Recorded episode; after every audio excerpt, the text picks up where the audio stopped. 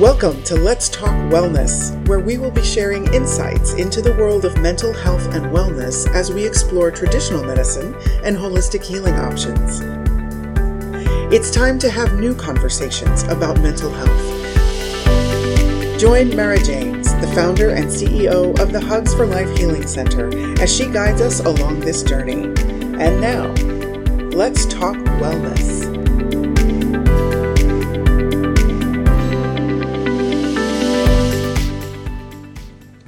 Welcome to Let's Talk Wellness.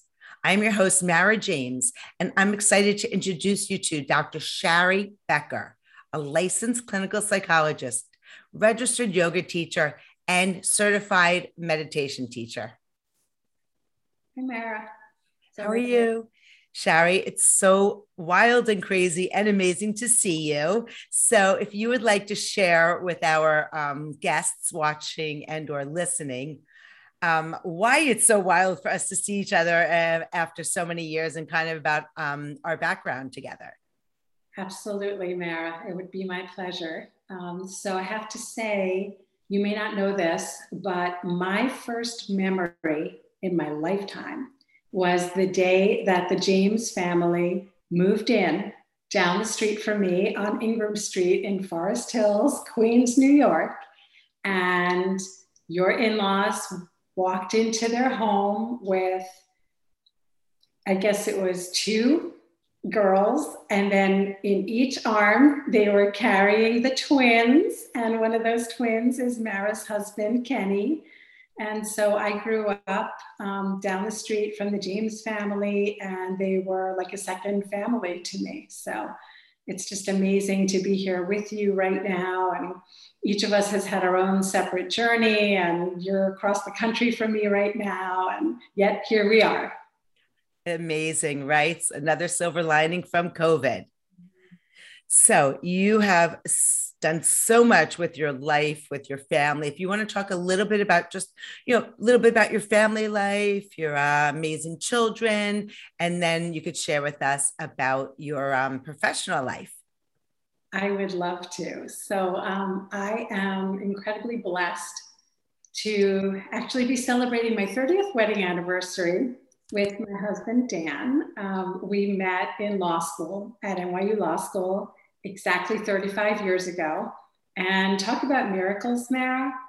Um, about a month ago, I guess it was the end of August, we moved our oldest son, Zach, into the same dorm at NYU Law School that my husband and I lived in. I, my whole body has chills right now. Wow. Wow. Coming full circle in life, right? Absolutely. So I um, am, you know, thrilled that he's there. He's at a place that Dan and I both loved.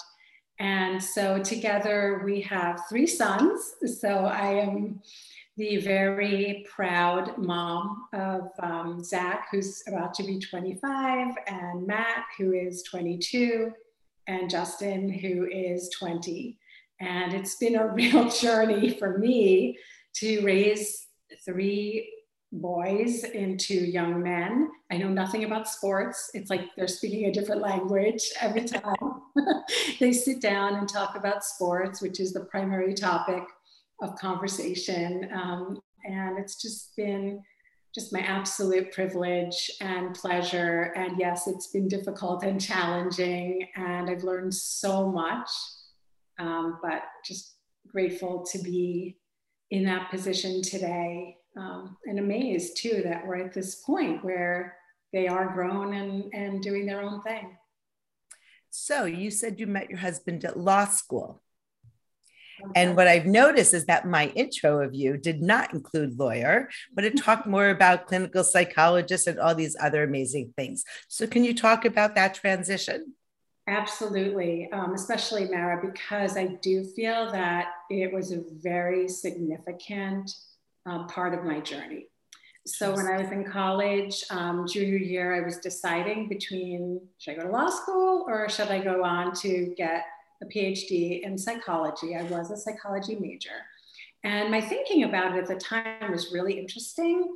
Um, I remember thinking I had some sense of myself as being successful in the business world. and that the way to do that was the man's way. And that meant going to law school. And so I chose that path for myself first and um, did not like law school at all. And my dad, who you know had a, his own interesting life story, he was a Holocaust survivor.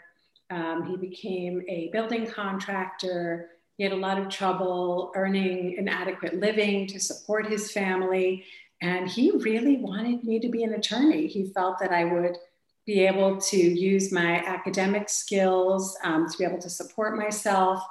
And at that time, I just didn't have the strategies to be able to make my own choices um, for myself and stand up for myself. And so I continued on the path that he chose for me until I could no longer do that, um, which was two years into practicing law. Wow. And at that time, um, I was, you know, married and I felt personally ready. I had been in therapy for probably about three years at that time, and I was ready to not ask for permission, but to acknowledge that I was not happy, that I didn't feel fulfilled in the work that I was doing, and I was going to make a change. And I went back to school and I got my PhD in clinical psychology. Wow. And I didn't even know we were going to go here with this conversation today, but it's so profound. A child following, wanting to make their parent happy and following in what they thought that they should do to make the parent happy as opposed to following their own heart, which ends in a great story for you because you did make that transaction the transition, but how many children are out there that aren't doing what makes them happy? They did it for the wrong reasons and the emotions that they're encountering now. I'm sure you can shed some light on this. Yeah, I mean, I think one of the most difficult emotions for people to sit with is regret. Mm. And, um, you know, I think that when we make choices that build one upon the next upon the next, or we just allow the choices to be made for us, we end up, I think, building maybe resentment, um, but often. A sense of regret that we did not live the life that we would have chosen for ourselves. And there's a lot of pain in that and a lot of struggle. And then sometimes we start to see symptoms, right? Like anxiety, depressed mood, things like that, um, that obviously can be diagnosed in a clinical setting. But really, it's about lifestyle and it's about choices that we've made and about emotions that we're not processing because we feel like we don't have a choice. Mm, not having a choice. Wow. And that's just um, an illusion because we have so many choices, but when we're stuck in that world, very powerful. Um, so tell us now about the transition about going to um, obtain your PhD.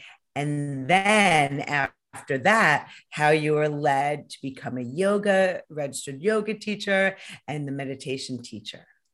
Yeah, and it's so amazing sort of to hear you say it this way, Mara, because you could just kind of get this sense of how our lives unfold as a journey, right? How just sure. one thing leads into the next, leads into the next. Um, yeah, um, so I applied to doctoral programs in clinical psychology, and the one that uh, was the best fit for me at the time ended up being Fairleigh Dickinson in Teaneck, New Jersey. So we moved out of New York City to a state that might as well have been Alaska for me because I was such a New Yorker and I never imagined that I would end up in New Jersey.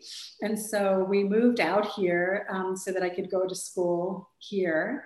And um, I really enjoyed graduate school. I could just tell the difference. Um, truthfully, I'm going to raise the word soul because that's how it felt to me that that choice and where I was at that time felt much more in alignment with my soul than being a lawyer did. Um, I could just feel it. I could sense that here I am, and this is where I belong And so, um, yeah, five years later, um, and including one child later, I got my PhD because I guess at some point I started having children during that journey. Um, and then um, started practicing and very small private practice at first um, because I wanted to balance my work life with my mom life, my home life. And I was fortunately able to do that. I had that choice.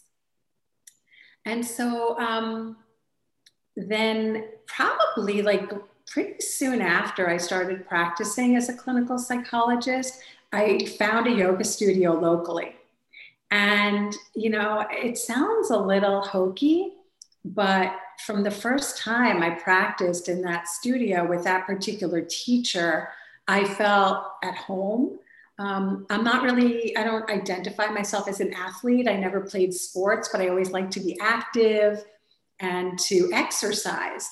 And I found that yoga, in the way that it was taught by this teacher, it challenged me physically and it really helped me um, also access the teachings of yoga that she was brilliant at teaching.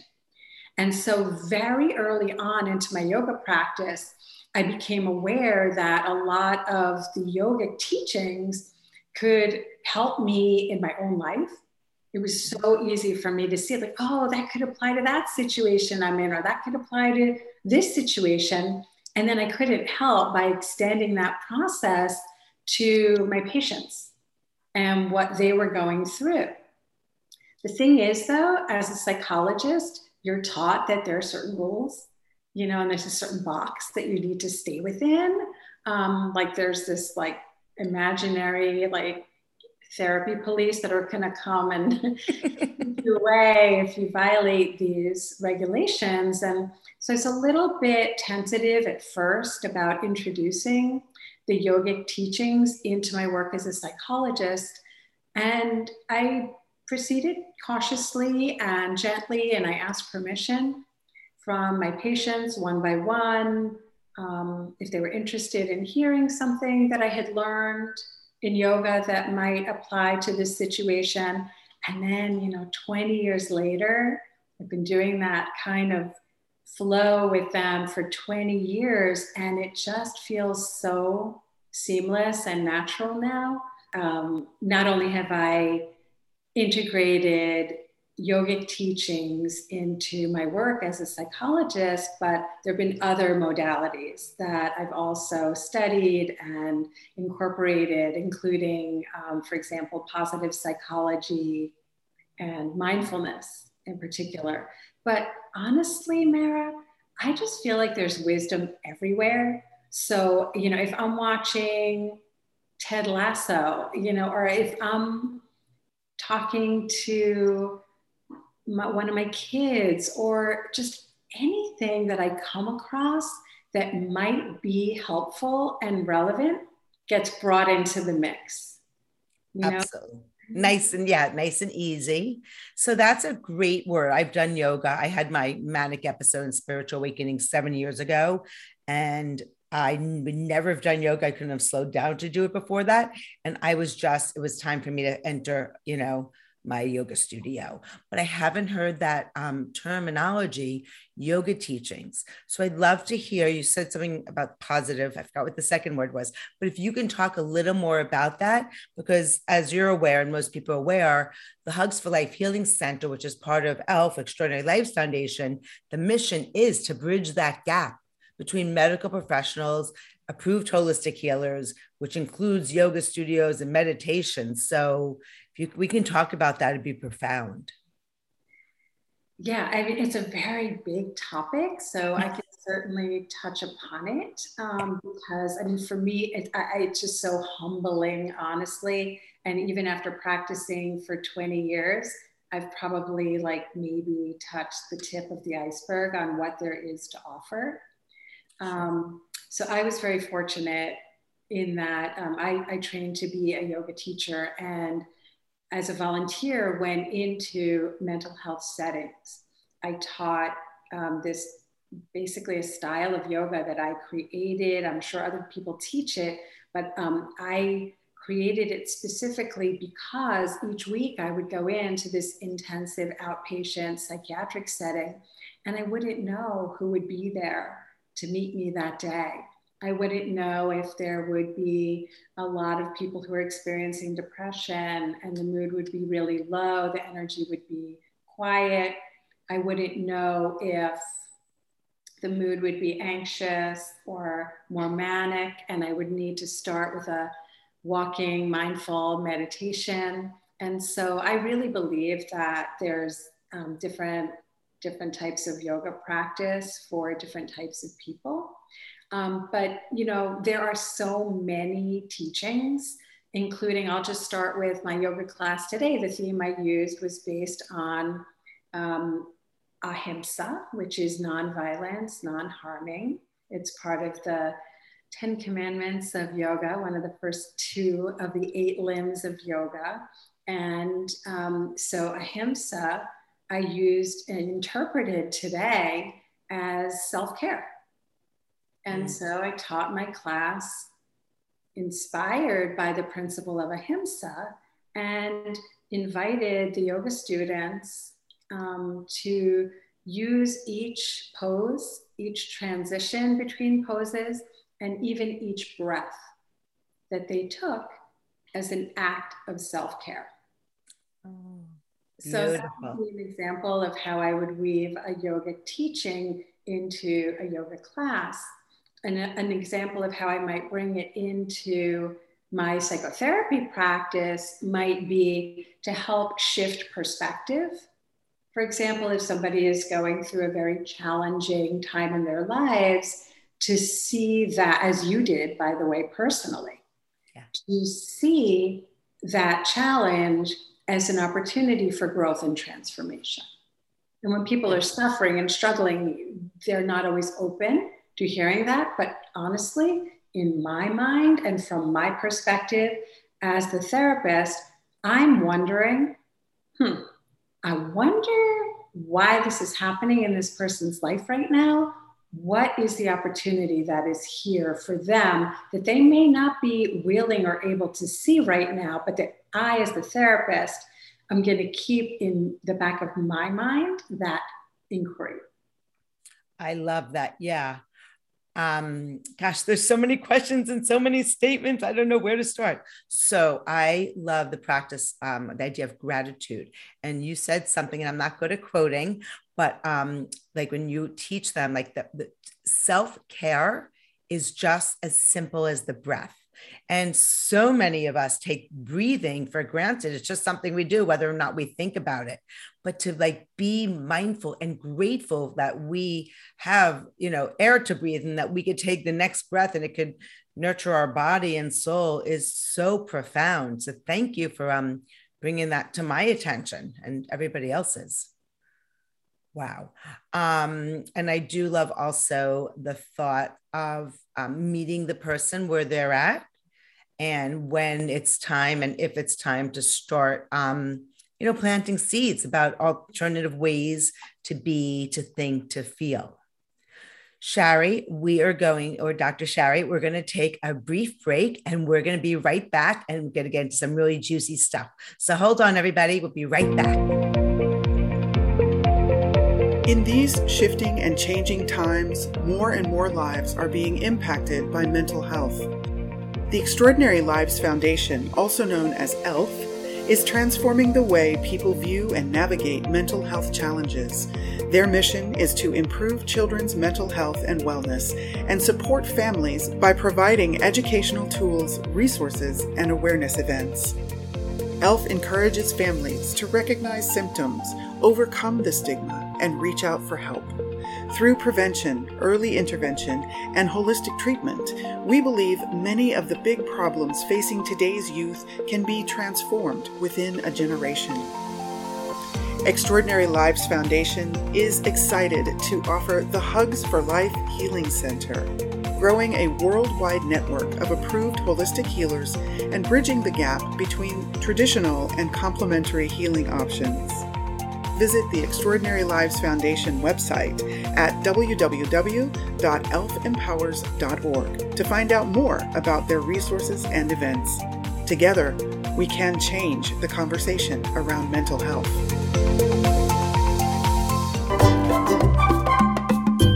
We hope that you're enjoying today's Let's Talk Wellness podcast. And if you have a topic that you would like us to explore, we would love to hear from you. Simply email us at info at elfempowers.org. That's info at elfempowers.org. And now, back to the show. Welcome back to Let's Talk Wellness. I'm your host, Mara James, and today we have Dr. Shari Becker, a licensed clinical psychologist, registered yoga teacher, and certified meditation teacher. Hi, Mara. So good to be back. Hi there. So, you shared some really great information with us. And I always personally love to hear stories um, that fill your heart and soul that you would like to share with us. Obviously, not saying any names. We don't want to break any uh, HIPAA. So, if you could um, start us off with that, it'd be great. Absolutely, I would. I would love to. Um, so, this story in particular actually just came up this week. And it warms my heart so much because this woman is in her late 60s. And she came to me a couple of years ago, um, actually, because she was struggling with her weight. So it was like this kind of more outer experience that she was having. And again, I become really curious like, what's really bringing her to me? What is this journey going to be like for her? And, um, you know, for her to be able to take care of herself in a meaningful way, um, I don't focus on people's weight, actually. I focus on what are the obstacles in their way of taking care of themselves in a way that reflects self love and self compassion? Why do they continue to make choices and decisions that are not serving them well? So this woman has been very actively involved in her work and um, accepting the challenges that have come her way. So she came in the other day and she's really excited and proud of herself to share this story. Um, we've been working on boundaries and interpersonal boundaries and self care and mindful decision making. And so her adult son called her to say, um, Hey, mom, Grandma, um, how do you feel about babysitting for the grandkids tomorrow when we go to back to school night? And she, as a lot of people do, work on habitual patterned responses, right? So she said, Oh, of course. And then her son said, oh, By the way, just want to let you know the kids both have stomach viruses. And my patient happens to live with her father, who's in his 90s and who's fragile medically. And she said, okay, no problem. I can handle it because that's her habitual pattern response is not to check in with herself and not to be mindful, but just to say yes. And then what she usually does, and she reported this to me, is she gets a stomach ache and takes Imodium, which she has carried around in her bag with her for 30 years. So this time, she got off the phone with her son and she noticed, because she's been practicing mindfulness, that her belly was yelling at her. her belly was constricted and hurting and speaking to her in the language of sensation. And she noticed and paid attention to that. And she started going through the mindful decision making practice that I had just taught her the week before where she checked in with herself and said, Does this make sense? And she said, No, this doesn't make sense at all. My dad is 90 something, I'm 60 something. I am not going to babysit for those kids. And so she checked in with that and how that felt in her body. And she said, That feels like a yes. And she called her son and she let him know that this time she wouldn't be able to babysit for the kids as much as she always loves to, but that she needed to prioritize her health and her father's health, and that she hoped that he would find somebody else who could do it. So it's just amazing to see someone really putting the work that, you know, all of the work that she's doing got put into action. And she was able to notice she didn't have stomach ache then. Amazing. And it sounds like I don't have a degree, you do that, but she's been a people pleaser her whole life and she just took a stand for herself and her son i can't even imagine what his um what went through his head but you know so because mom probably never said no to him and to finally say no but for the right reasons out of love not anger must have been profound in their relationship.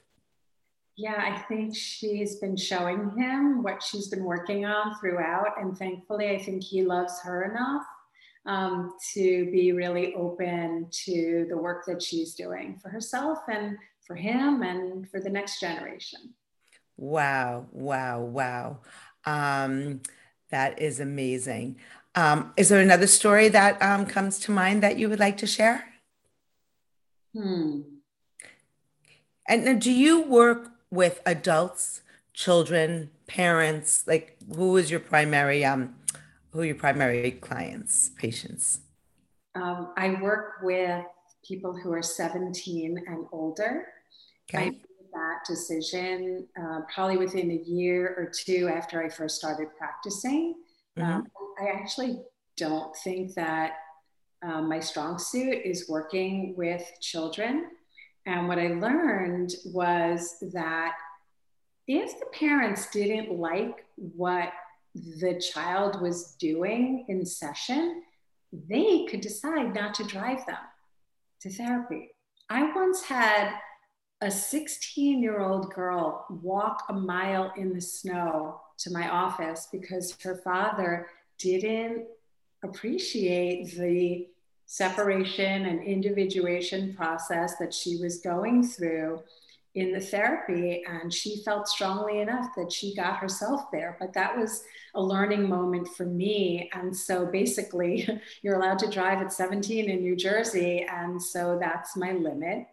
Um, and it's oh. interesting right now i have people i see somebody who's 70 see a lot more people right now who are in their 60s who have recognized especially i think during the pandemic that life is short and mm. they've been living a certain lifestyle, making certain choices, and they really want to turn things around for the remainder of their lives. It's very inspiring, Mara. Wow. So you've seen a big shift um, as a result of COVID. Yes. Um, I've, I've seen mostly people being so much more inspired and committed to their own personal therapeutic journey, to creating the life that they envision themselves having. It's kind of like time's up. Yeah. All these excuses that I've been making for not doing this and not doing that, time's up. It's now or never. And um, obviously, COVID has been enormously difficult and people have struggled tremendously and also, um, and that's the beauty of positive psychology, right? They give us the and. Things have been very challenging, and I think there's been a lot of inspiration that I've seen for people to show up in their lives more vibrantly, you know, and that's kind of how I end up with you here today. I've been writing, I've been speaking, so many things that I had said to myself that I wanted to do professionally things were holding me back. It's now or never. Like, you know, people really need the help right now. It's not fair for me to not talk. No, absolutely. You have a mission. Um, you have a purpose here, and to share. And what's beautiful is that I'm. My next question was going to be if you do things virtually and or in person, but the fact that we have Zoom, so we have access to five, you know, over five billion people in the world that anybody can choose to listen, watch or listen to anybody, and you don't have to be there physically, is so profound. So one question is, do you do things virtually and or in person? Um, well, that's the first question. Let's go there. One, one of the exciting things that I really want to share with you today, um, something that came out of COVID for me that I, I don't know that I ever would have started, um, but was sort of a back in the my mind dream was I teach an online weekly mindfulness meditation class It's 30 minutes long. It is free. It is open to anybody. And I have to tell you this adorable, amazing story. So, um, when the pandemic hit, I said, I, I, have to offer this meditation class. And so I told my um, synagogue, I sent them an email. I said, I'm going to be offering this. Please put it out there to the membership. It is free. Everyone is welcome. And so I have people in their 80s who never in a million years thought they would be practicing meditation now sitting for a year and a half every week. And there are other people as well, people of all ages, people come and go, but we have like this kind of regular community. Some of them are widowed, Mara, and they live alone. And they're before people were going out and before people were vaccinated. It is the most touching, humbling experience every Thursday morning at 8:30 to know that these people are just waiting to say good morning to somebody. Yes, and to feel that connection and to clarify that's 8:30 Eastern time, 5:30 Western times, uh, specific Pacific time. So not sure uh, you get many of us to wake up that early, but um that's so you just created a community which will help these people feel more connected, less depressed. Thank you for doing that. Thank you on behalf of them and because that is beautiful, profound. Um yeah, and are, are do you do individual sessions um, on Zoom or those mostly in person? Oh, so just back to the meditation. Just again, yes, yes, of course. I record them every week because some people like to have the recording, and then some people can't make it at eight thirty in the morning. So, if there are any West Coast people or anybody who's interested, they can just email me, and I'll give you the information later.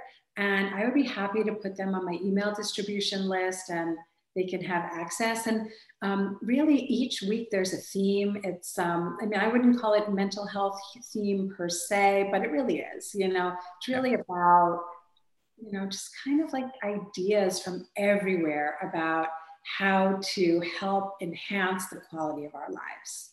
Yeah. And do you have a website that you list those on as well? Or is it just a website, um, but I'm not so tech advanced that I have them listed right now. Um, I'm moving not in yet.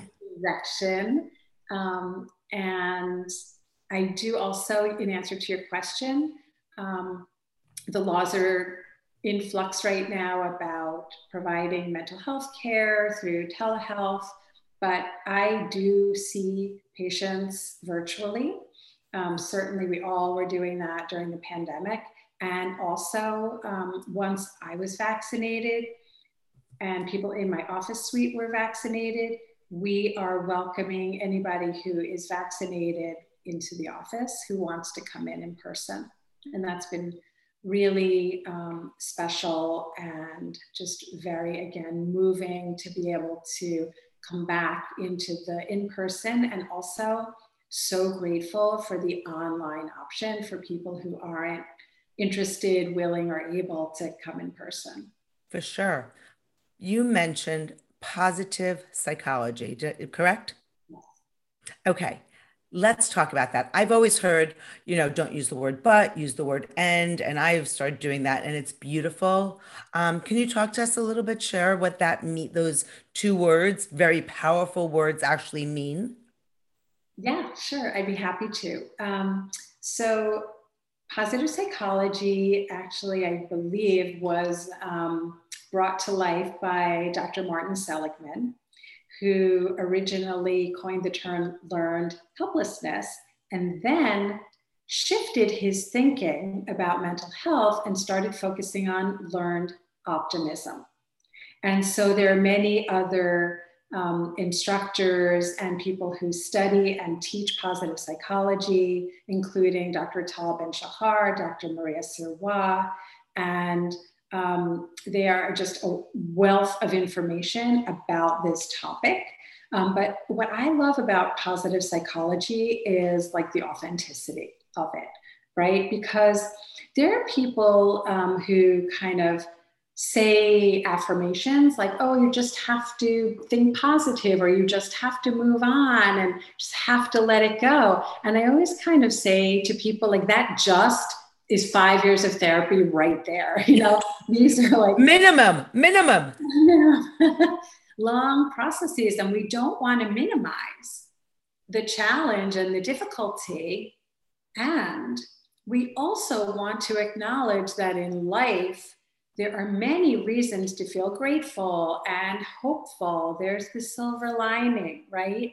And we want to acknowledge that both are happening simultaneously. One of the things that I love about positive psychology is that they offer specific strategies, including the and. They have languaging that's really helpful. For example, one of my favorites is give yourself permission to be human. I just, there's something about that line.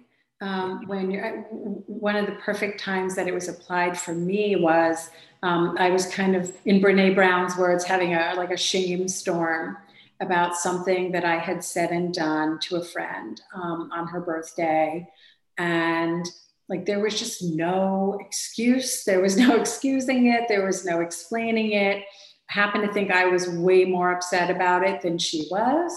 Um, but the shame is another one. Like regret is so brutally difficult. Shame is another powerfully painful emotion that people experience because we just want to run for the hills. We want to get out of our skin. We want to blame somebody else. We want to numb it out. Get me out of this experience. But what that line did when I called my friend who did the 10 month positive psychology course I didn't even tell her the story. She didn't have time to hear it. She just said, whatever it is, go into child's pose on your yoga mat for 15 minutes and give yourself permission to be human. I just want to cry because I'm picturing myself doing that and the tears coming out, that like little girl. Because yeah, wow. Wow.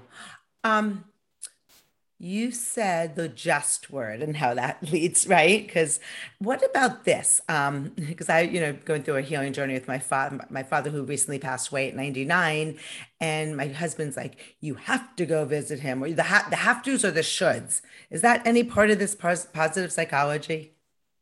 Uh, so i don't know about whether it's a part of positive psychology. I will tell you in my office my patients know that there are certain words that sort of we don't use because they're not helpful.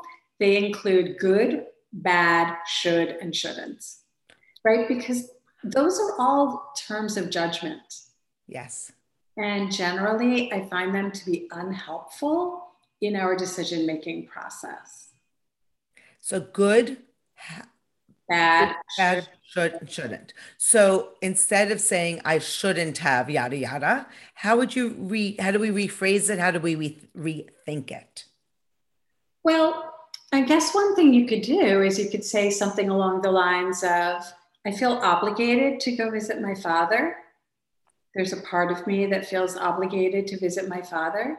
And there's a part of me that is very aware that I feel very resistant to visiting him. Mm-hmm. Okay. And work with wow. that, right? Yeah. That's beautiful. We're going to talk offline about this class because I'm now very interested. You, who knew we would always continue to grow and learn more. Oh, um, yeah, Shari, our time has flown. So before we um, share your contact information, the best way to get in touch with you, are there any last words of wisdom that you'd like to share with us? Um, just, I, I, you know, I think that the research has shown that gratitude is a very powerful practice.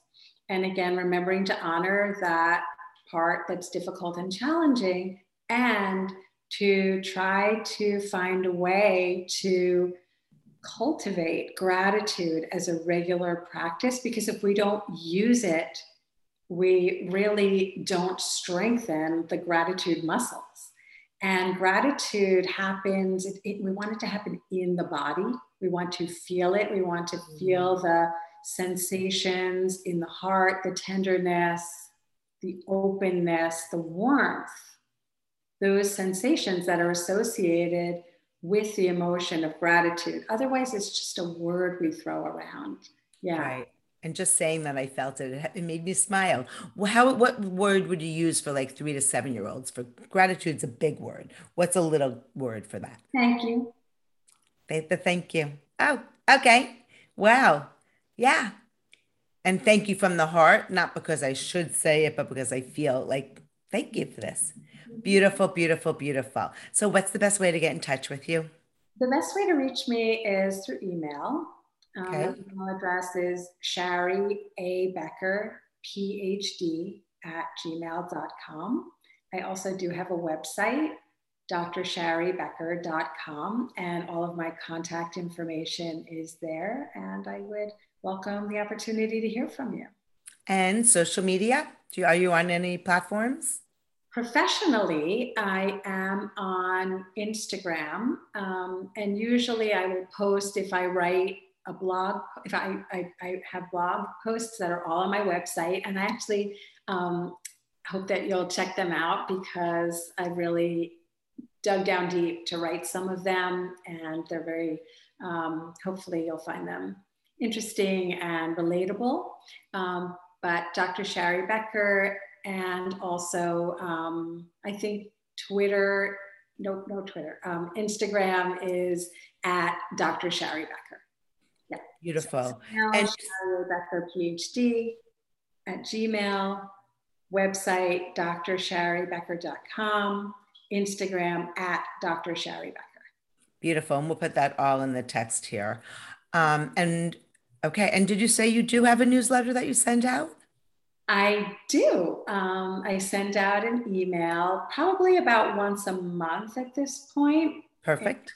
It'll list all of the activities that are going on, my new blog posts, the series that I might be running, or any, you know, and the regular yoga, mindfulness based gentle yoga class that I teach on Tuesdays, okay. and the weekly meditation class on Thursday morning.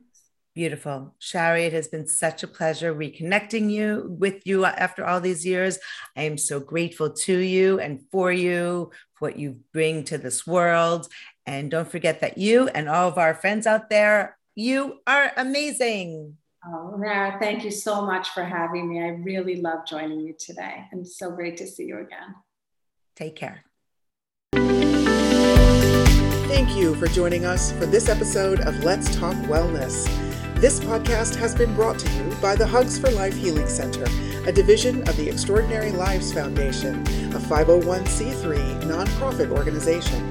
If you would like to listen to more conversations like this, we invite you to subscribe to our mailing list at www.elfempowers.org to be notified when our weekly episodes are published. Thank you for joining us, and we look forward to bringing you our next conversation on Let's Talk Wellness.